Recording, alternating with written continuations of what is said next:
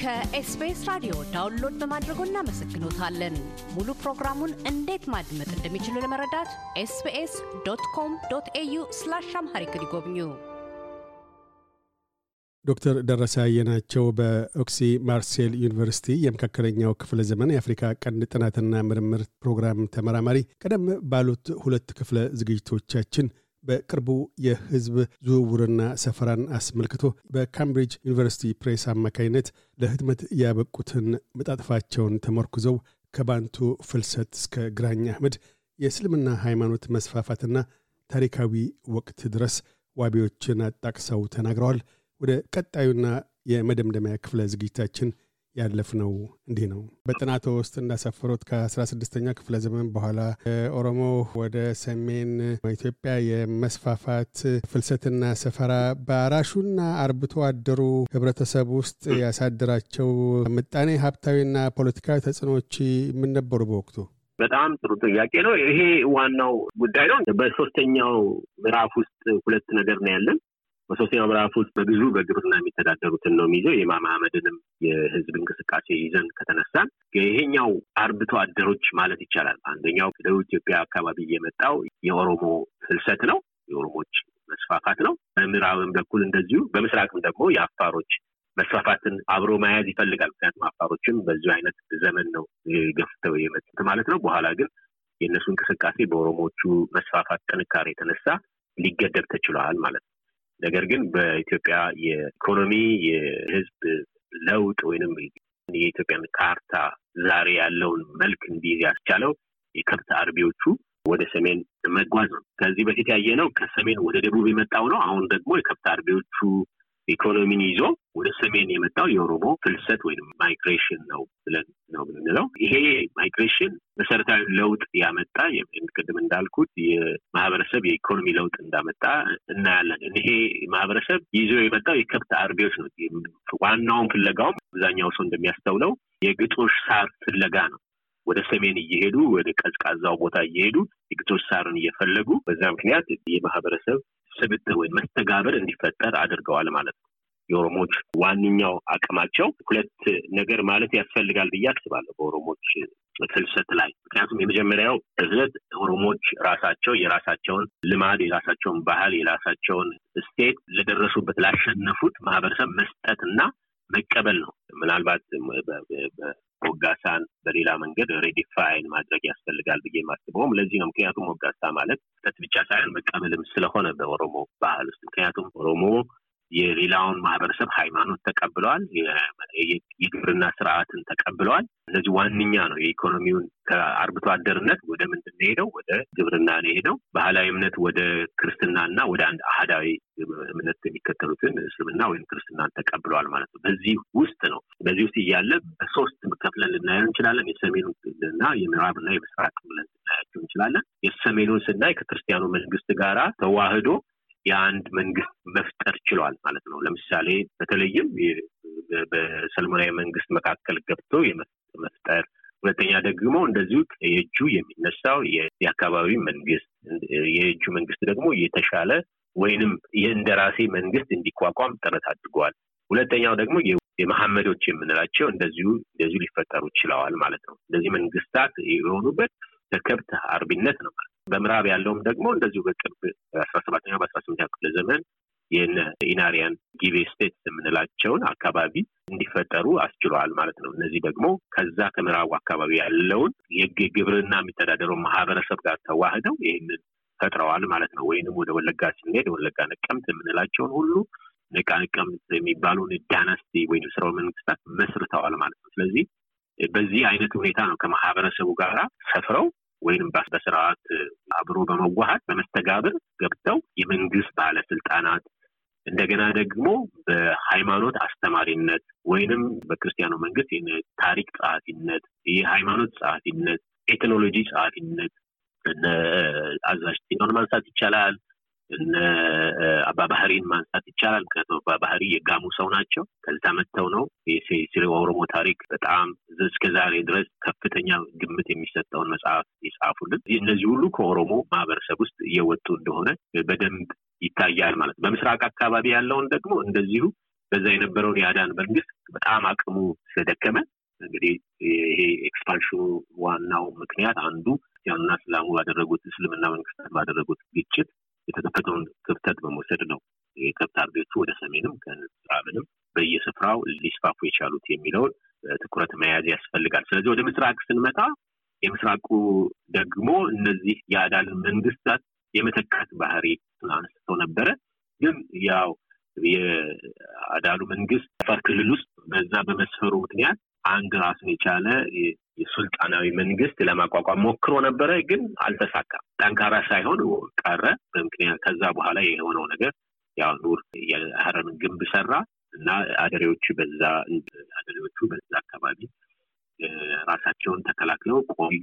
በዛም በምስራቅ አካባቢ ያለው እንግዲህ መስተጋብሩ በዚህ አይነት ሁኔታ ነው የተከሰተው ማለት ነው። እነዚህን ሁሉ ስናያቸው ከአስራ ዘጠኛ ክፍለ ዘመን እስከ አስራ ሰባተኛ ክፍለ ዘመን ስምንተኛ ክፍለ ዘመን ድረስ ያለ ሂደት ነው ማለት ነው። ከዛ በኋላ ነው እንግዲህ ሶስተኛውና የመጨረሻው ምዕራፍ የምንመጣው ማለት ጽሑፍ ውስጥ ያሰፈሩት አንዱ በፍልሰት ታሪክና በአፍሪካ ቀንድ ሶስተኛ ግዙፍ ስፍራን ይዞ ያለው የዳግማዊ ሚኒሊክ የደቡብ ግዛት መስፋፋትና በኢትዮጵያና አፍሪካ ቀንድ ሰፈራ ታሪኮች ውስጥ ምን አይነት አገራዊና አህጉራዊ የሰፈራና የግዛት ለውጦችን አስፍኗል? እንዳስቀምጡት እንዲሁ አጼ ሚኒሊክ አከራካሪም ቢሆን ወደ ደቡብ ኢትዮጵያ መንግስታቸውን እንዲያሰፉ ከአጼ ዮሐንስ ምክር ተቸሯቸዋል። እሳቸውም ያንን ተቀብለዋል የሚል የታሪክ ጠቀስ ምንጮች አሉ። አጼ ዮሐንስ ለሚኒሊክ የሰጡት ምክር ወደ ደቡብ እንዲስፋፉ ከምን አኳያ ነው? ያስ ተአማኒነቱ ምን ያህል ነው? አመሰግናለሁ። የመጨረሻውና የሶስተኛው ምዕራፍ ፍልሰት ነው ብለን የምናነሳው። በዚህ ፍልሰት ውስጥ ቀድዛኛውን የፍልሰት ካልቸራል ሴንተሩ ጎንደር ነው።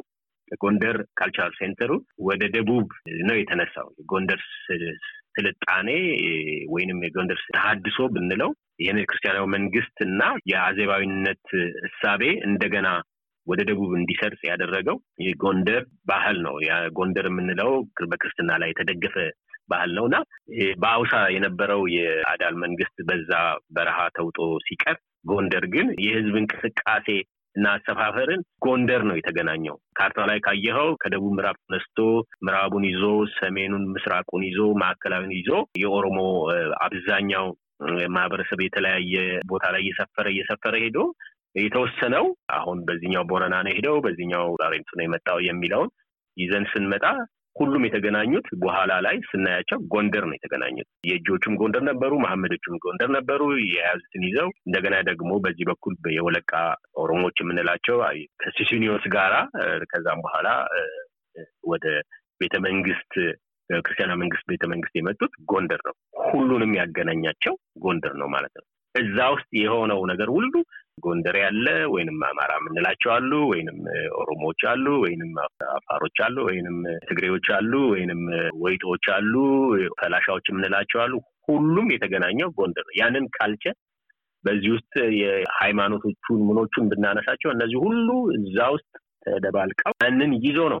ምክንያቱም ብዙ ጊዜ በቤተ ክርስቲያን ውስጥ ሄደን ስናይ የትም እስከ ጋሙ ጎፋ ድረስ ሄደን ብናይ ስዕሎች ወይንም የሆኑ ጥሩ ስራዎች የተሰሩት የጎንደር አዋቂ ነው መጥቶ የሰራው ብለው ነው የሚነገረው። ስለዚህ የጎንደር culture ወደ ደቡብ የክርስቲያኑን culture እንደገና ይዞ እና የክርስቲያኑን culture የምንላቸው የክርስቲያኑን እምነት ሴት የምንላቸውን ሁሉን ማህበረሰብ አንድ ላይ አዋህዶ ወደ ደቡብ ያመጣው እሱ ነው። በሸዋም ይሁን በጎጃምም ይሁን ወይንም በትግራይም ይሁን አንድ ነገር መታወቅ ያለበት ideology ው አንድ ነው። አዜባዊነት ነው። እኛ የተስፋይቱ ምድር ኢትዮጵያውያንን ነው የሚለው አጼ ዮሐንስ ለአጼ ሚኒሊክ ወደ ደቡብ እንዲሄዱ ያደረጋቸው አንዱ የመጀመሪያው ነገር ራሱ ideology ው አስተሳሰቡ አንድ ነው። ምናልባት መጥቀስ ካለብኝ ምናልባት ምክንያቱም የአዜባዊነት አስተሳሰብ ወይም ሰለማዊ ነገስታት አዲስ አስተሳሰብ ነው ያመጡት አጼ ቴዎድሮስ። አጼ ቴዎድሮስ ያመጡት ምንድን ነው? እኔም ሰለሞናዊ ነኝ። ምክንያቱም የእጁ ነገስታቶች እስከ መጨረሻው ድረስ የሰለሞናዊ ነገስታት ነክተው አያውቁም። እነሱን ይሾማሉ። እነሱ ደብረ ታቦር ሆነው እንደ ጠቅላይ ሚኒስትር ሆነው ያገለግሉ ነበር፣ ይሰሩ፣ ያስተዳድሩ ነበር። ነገር ግን አጼ ቴዎድሮስ ሲመጡ አዲስ እሳቤን ያመጡት እኔም ሰለሞናዊ ነኝ፣ ስለዚህ አሁን ኃይል ያለው ነው ስልጣን የሚይዘው የሚለው ነገር ላይ ብቻ ነው የደረሰው ማለት ነው። ተክለ ጊዮርጊስም ቴዎድሮስ በኋላ ሲመጡ ማንም ሰው አልጠየቃቸውም። ሰው ሰለሞናዊ አይደሉም ብለው የጠይቃቸው የለም። አፄ ዮሐንስንም እርሶ ሰለሞናዊ አይደሉም ብሎ የጠይቃቸው የለም። ወይ ሚኒሊክንም እርሶ ሰለሞናዊ አይደሉም ብሎ የጠይቃቸው የለም። ምክንያቱም ሰለሞናዊን አስተሳሰብ ወይንም የአዜባዊነት አስተሳሰብ ሁላችንም አሁን የተስፋይቱ ምድር descendant ነን ወይንም ዝርያዎች ነን። ስለዚህ ሁሉም ኢትዮጵያዊ በኢማም አህመድ ዘመን የፈረሰችውን የኢትዮጵያን መንግስት እንደገና መመስረት አለብን የሚለው እሳቤ ሁሉም የጎንደርም ነጋሽ ቢሆን የትግራይም ነጋሽ ቢሆን የሐማሴንም ነጋሽ ቢሆን ወይንም የጎጃሙም ወይንም የሸዋውም ነጋሽ ቢሆን በአንድ ሀሳብ ያቺ የጠፋችዋን የኢትዮጵያን ክብር መመለስ በሚለው ውስጥ ነበረ ያለው። ስለዚህ አጼ ዮሐንስና አጼ ምኒልክ አጼ ምኒልክ እስከ አስራ ስምንት ሰባ ድረስ ምን ነበሩ? የኢትዮጵያ ንጉሰ ነገስት ብለው ነው ማህተማቸው ላይ ያስቀመጡት። ስለዚህ ያንን አጼ ዮሐንስ በጣም ድል በድል ስለነበሩ ከጉራና ከጉንደት በኋላ የመጡ ስለሆነ እስከ ደብረ ብርሃን ድረስ መጥተው ነበር እና የሊቼ ስምምነት ይባላል። በአስራ ስምንት ሰባ ላይ በሊቼ ስምምነት መሰረት እሳቸው ንጉሰ ሸዋ ሆነው እንዲቆዩ ከዛ በኋላ ንጉሰ ነገስትነቱን አጼ ዮሐንስ አጼ ዮሐንስ ስም እንዲሆን ተደረገ ማለት ነው። እሳቸው የአጼ ዮሐንስን ንጉሰ ነገስትነት በተቀብለው ማለት ነው ታርቀው ማለት ነው። ምክንያቱም ከፍተኛ ጦርነት ሊያስነሳ እንደሚችል የሸዋ ነገስታትም ደግሞ አይ አንችልም ብለው ስላሰቡ፣ ስለዚህ አጼ ዮሐንስ ለመጀመሪያ ጊዜ የአጼ ምኒልክ ታሪከ ነገስት ላይ ማየት ይቻላል። አንተ ሊቼ ምን ትሰራለህ? የደብረ ብርሃን ከተማ የዘራ ያዕቆብ ከተማ እያለ ብለው አምጥተዋቸው የደብረ ብርሃንን የመጀመሪያውን ስምንት ሰባ ላይ የነበረውን ቤተክርስቲያን እንዲሰራ ያደረጉት እሳቸው ናቸው። አጼ አንኮበር እና ሊቼ ነበሩ። ሊቼ ማለት ከከተማዋ ከደብረ ብርሃን ሶስት ኪሎ ሜትር ወደ ላይ ደሴ መንገድ ላይ መውጫዋ ላይ ያለች ቦታ ናቸው። እሳቸው ከተማቸውን እዛ ነው የሰሩት እና እሳቸው ናቸው ወደዛ ያመጧቸው እና ከዛ በኋላ የጠፋውን ምድር መልስ ነው ያሉት እና ይሄ የጠፋውን ምድር መመለስ የሚለው ሀሳብ ዛሬ በዛ በእነሱ ዘመን የተነሳ አይደለም። በጣም የሸዋን ነገስታቶች ከመንዝ ተነስተው ወደ ደቡብ እንዲመጡ ካደረጋቸው ዋናው መነሻው ታላቁ ኢያሱ የሚባለው የጎንደሩ ንጉስ ነው። እስከ መንዝ ድረስ መጥቶ የመንዝ ያሉትን እርስ በራሳቸው ሲዋጉ እናንተ አገር ጠፍቶ ምንድን ነው ይህንን የምታደርጉት መዋሃድ አለባችሁ ብሎ በነጋሲ ክርስቶስን መሪያቸው አድርጎ ሄደ ማለት ነው። በዚህ አይነት መንገድ ነው የሀሳቡ ራሱ የጠፋውን ምድር መመለስ የሚል የጠፋውን ክብር መመለስ በሚል ሀሳብ ነው የተነሳው። ስለዚህ አፄ ዮሐንስ ይህንንም ስለሚያውቁ ለአፄ ምኒልክ አንተ ጎንደር ደብረ ብርሃን ነው ብለው ደብረ ብርሃን አምጥተዋቸው ከዛ በኋላ የጠፋው ምድር መልስ የሚለውን ሀሳብ ያነሱት። ግን አላማቸው የጋራ አላማ ነው። የትኛውም ዘመናዊ ዘመን መንግስታት እኛ ነገስታቶች የህሳቢያቸው አንድ ትልቅ ሀገር መመስረት ነው። ያም ትልቅ ሀገር ደግሞ ቀድሞ የጠፋ ነው። እንደገና የእስራኤል ፓራዳይም የሚባለው እስራኤል ልትጠፋ ትችላለች ወይ ሀገሩ ሊበተን ይችላል፣ ግን እንደገና ተመልሳ ትሰበሰባለች የሚለው ቃል ኪዳን በኢትዮጵያም ላይ ይሰራል ብለው ስለሚያምኑ ቀኝ ገዢዎቹ በቀላሉ ይህንን ዛሬ ኢትዮጵያ የምንለውን ግዛት በታት ነው። ዛሬ ግማሾቻችን ሱዳናዊ ወይንም ኬንያዊ ወይንም ሶማሊያዊ ወይንም ማዕት የምንሆንበት አጋጣሚ ሊኖር ይችል ነበረ። ኢትዮጵያ ውስጥ በፍልሰትና ሰፈራ የተከሰቱት ህብረተሰባዊ መስተጋብር አሁን ያለችው ኢትዮጵያ በተለያዩ ዘርፎች በግብርናው፣ በባህል፣ በቋንቋ ውርርሶች እንደዚሁም በሃይማኖታዊ መሰረቶችና ርዕዮተ ዓለማዊ አተያዮች አኳያ ሲነጻጸርና ዛሬ ያለንበት ታዊ ሁኔታ ላይ ለመድረስ ምን አይነት አዎንታዊና አሉታዊ ተጽዕኖዎች አበርክቷል ማለት ይቻላል? የሺህ ዓመታት የፍልሰትና ሰፈራ ሂደቶች በሀገር ኢትዮጵያ። ይሄ ወሳኝ ጥያቄ ነው። እንደምናውቀው አሁንም እንደተነጋገር ነው በማህበረሰብ ውስጥ ከግጭት የወጣ አይደለም። የምንነጋገራቸው ሁሉ በጣም ግጭት አምጥተዋል። ብዙ ከቦታ ወደ ቦታ መፈናቀል አምጥተዋል። ብዙ መዋሃድ አምጥተዋል።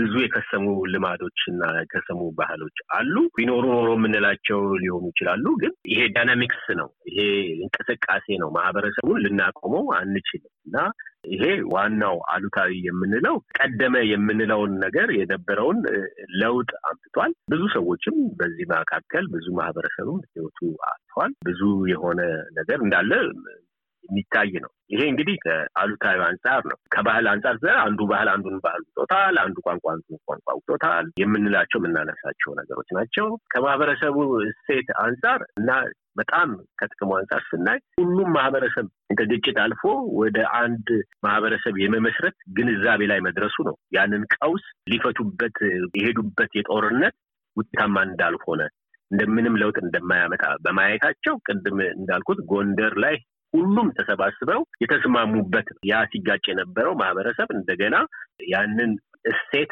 የራሱንም እሴት ጨምሮ ሁሉም የራሱን እሴት ጨምሮ እንደገና አንድ አገር እንዲቋቋም ያደረገ እሴት ነው። ይሄንን እሴት መልካም አጋጣሚ ነው። ምክንያቱም ዛሬ ኢትዮጵያ የምንለውን ስንነጋገር ይሄ የሺህ ዓመቱ ወይንም ከስድስት መቶ ሰባት መቶ ዓመት በላይ ያለው እድሜ የማህበረሰብ ግጭት፣ ግንኙነት እና እንደገና ስክነት እና እንደገና ውህደት ላይ መስተጋብር ላይ የተመሰረተ ስለሆነ ይህንን እውነታ እንዳለ መቀበል ያስፈልጋል። ዛሬ የአከሌ ባህል፣ የአከሌ ልማድ፣ የአከሌ ምናምን የምንለው ነገር በጣም ይገርመኛል ራሱ ምክንያቱም ይህንን እያየው ይህንን ጽሁፍ በማዘጋጅበት ጊዜ የገረበኝ ነበር እና አንዳንዱ ቦታ ላይ በጣም አላግባብ ያላግባብ የገፋንበት ያላግባብ የሄድንበት ያለ የመሰለኝ ነበር እና ይህ ማህበረሰብ በግልጽ የምናየው ነገር ወደ ውህደት እንደመጣና ወደ አንድነት መጥቶ የጋራ የሆነ መፍጠር የቻለ ነው። ለምሳሌ የመስቀልን ታሪክ ብንወስድ በአንድ በኩል የሚገርም ግንኙነት አለ። በእያንዳንዳችን ቤታችን ውስጥ የምናደርጋቸው አምልኮዎች ሁሉ ከዛ ማህበረሰብ የወጣ የራሱን ሃይማኖታዊ ማንነት define ያደረገ ማህበረሰብ እንዲፈጠር ራሱን ኢትዮጵያዊ ነኝ የሚል እንዲፈጠር ያደረገ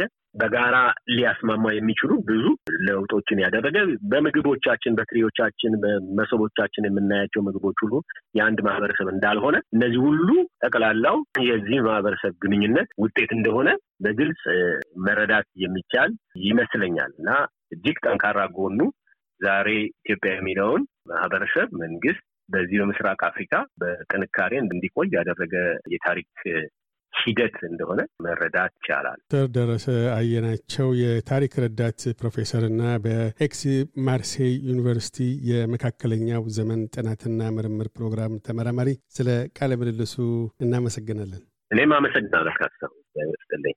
እያደመጡ የነበረው የ SBS አማርኛ ፕሮግራምን ነበር። የፕሮግራሙን ቀጥታ ስርጭት ሰኞና አርብ ምሽቶች ያድምጡ። እንዲሁም ድረገጻችንን በመጎብኘት on demand እና በ SBS mobile app ማድመጥ ይችላሉ። ድረገጻችንን SBS dot com dot au Amharic ን ይጎብኙ።